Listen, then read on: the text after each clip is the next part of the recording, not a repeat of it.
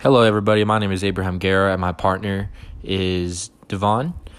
And the topic we chose to talk about or discuss about today is what we would do if we won the lottery. With the money I would have won by the lottery, I would spend it mostly on my friends and family. I would start off by making sure my mom is stable for the rest of her life, and so as my dad. I would get them each a house, a car, and whatever necessities they may need to flourish and have a wonderful life and pretty much retire early.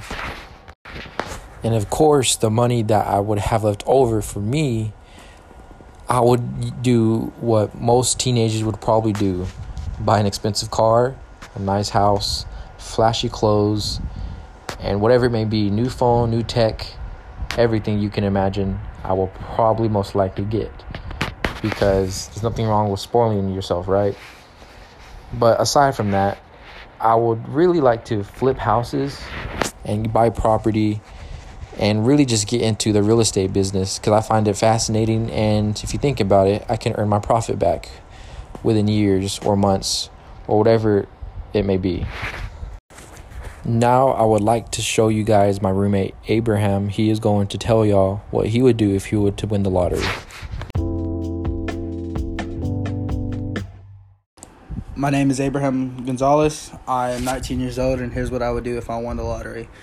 I would first look into buying a lawyer to financially hold my holdings um, legally and and privately. My second thing I would do is buy, um, or I would invest into real estate, earning my profits over the years, doubling them, tripling them. That way, I could have more money and I would make sure that I would not buy anything that would raise in taxes or um, put me in, in, any type of financial uh, financial situation. Um, I would I would honestly look into um, doing a lot of tax write offs by either investing in a bas- basketball gym for you know youth or if I got to the point of being a billionaire, I would invest in a private jet. That way, I could get into um, my place of business all over the country or world, if that's the case, and use that plane as a tax write off. That way, I have no taxes over my years, and then whatever else on my free time, I have the money to do.